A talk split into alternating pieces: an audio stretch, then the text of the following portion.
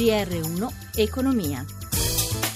Buon pomeriggio, ben trovati da Luigi Massi. Chiusura in rialzo per le borse europee, al momento invece cauta Wall Street. Marzio Quaglino dalla redazione di Milano, a te. Dopo due ribassi consecutivi le borse europee mostrano il segno più, anche se va detto che è influenzato ovviamente dall'andamento di Wall Street che in questo momento però vede il Dow Jones appena sopra la parità più 0,03% e il Nasdaq più 0,24%. Tema centrale naturalmente l'attesa per le decisioni della Federal Reserve di stasera, la banca centrale statunitense che indicherà le linee di politica monetaria sui tassi in particolare.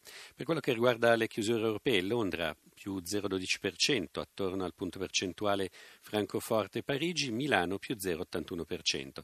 Naturalmente occhi puntati su Unicredit che ha chiuso a più 5,72% nel giorno in cui il Consiglio di amministrazione dovrà dire quale sarà il prezzo per quello che riguarda l'aumento di capitale che partirà il 6 febbraio e che è da 13 miliardi di euro.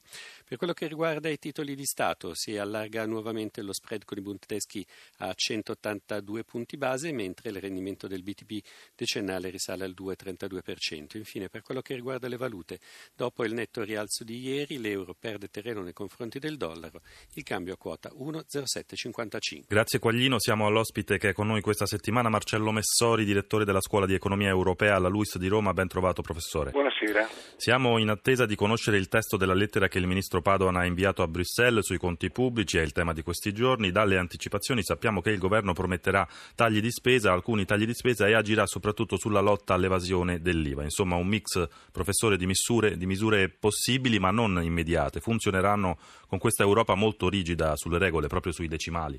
È buona norma non ricorrere alla lotta all'evasione senza avere ottenuto dei risultati, è però possibile fare interventi specifici che vanno in quella direzione, per esempio addossando il debito IVA all'acquirente di un bene servizio anziché a un fornitore.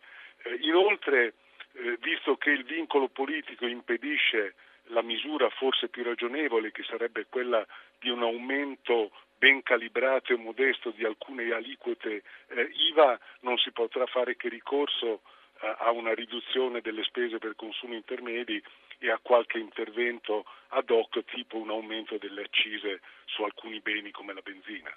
Cambiamo argomento, lo sentivamo con Milano, il tema del giorno a Piazza Affari, Unicredit schizza in vista dell'aumento di capitale che partirà lunedì, tutto ciò nel momento in cui, professore, l'autorità bancaria europea lancia eh, una proposta interessante di una bad bank a livello dell'Unione per smaltire i crediti deteriorati, che sono poi la spina nel fianco di Unicredit e di altre banche. Che ne pensa? Beh, è interessante questo paragone tra il caso Unicredit e la proposta della, uh, uh, dell'autorità europea sul settore bancario, perché il modello Unicredit consiste nel richiedere al mercato un'ingentissima ricapitalizzazione, soprattutto al fine di pulire nel breve termine il proprio bilancio, cedendo una parte molto consistente dei crediti problematici. Viceversa, l'ipotesi dell'EBA, l'ipotesi dell'autorità eh, bancaria europea è quella di dare tempo alle banche prima di liquidare sul mercato eh, i, loro titoli, i loro crediti problematici e questo naturalmente consentirebbe a queste banche che avrebbero un tempo maggiore di spuntare forse prezzi di mercato meno eh, bassi. Il prezzo che si paga è prolungare l'incertezza su un arco di tempo eh, non brevissimo, 3-5 anni. Professore telegrafico, se riesce per quanto possibile, stasera lo dicevamo le decisioni della Fed perché è importante capire la tempistica dei prossimi rialzi del costo del denaro oltreoceano. È importante perché le decisioni della Federal Reserve saranno subordinate a quelle che assumerà eh, l'amministrazione Trump in termini di politica fiscale. Non si hanno ancora segnali certi a questo riguardo, quindi è presumibile che la Federal Reserve si limiterà senza variare i tassi, a prevedere un aumento graduale dei tassi lungo l'arco dell'anno in previsione di una politica fiscale fortemente espansiva.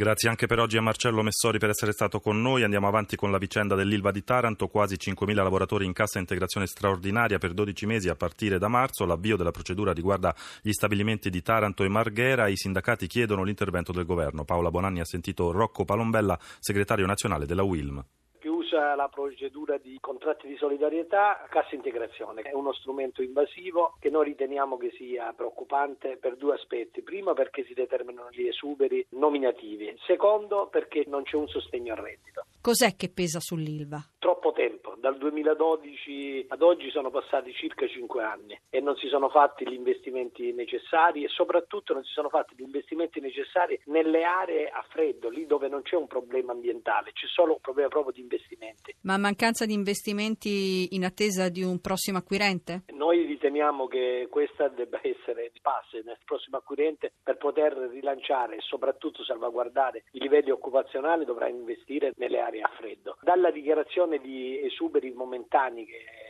l'ILVA fa, mille sono legati alle aree a caldo, cioè quelle sottoposte all'AIA, cioè all'investimento sull'ambiente. 4.000 esuberi sono legati a mancanza di investimenti tecnologici, cioè nel senso che in questi anni per risparmiare non si sono fatti gli investimenti necessari e quindi questa è la cosa che preoccupa noi. Palombella, in arrivo un bonus per investimenti più forti al sud, eh, credito d'imposta innalzato fino al 45%, ma ritiene che possa esserci qualcosa per l'ILVA? Ritengo che sommato il problema dell'integrazione salariale al reddito ci siano diciamo, delle risorse necessarie, il governo almeno così ha fatto capire. Pensate di procedere con uno sciopero? Vogliamo verificare nei prossimi giorni perché la situazione lì è drammatica. Prima di mettere mano a strumenti così invasivi, verificare se ci sono le condizioni per poter andare avanti, altrimenti sicuramente ci sarà lo sciopero.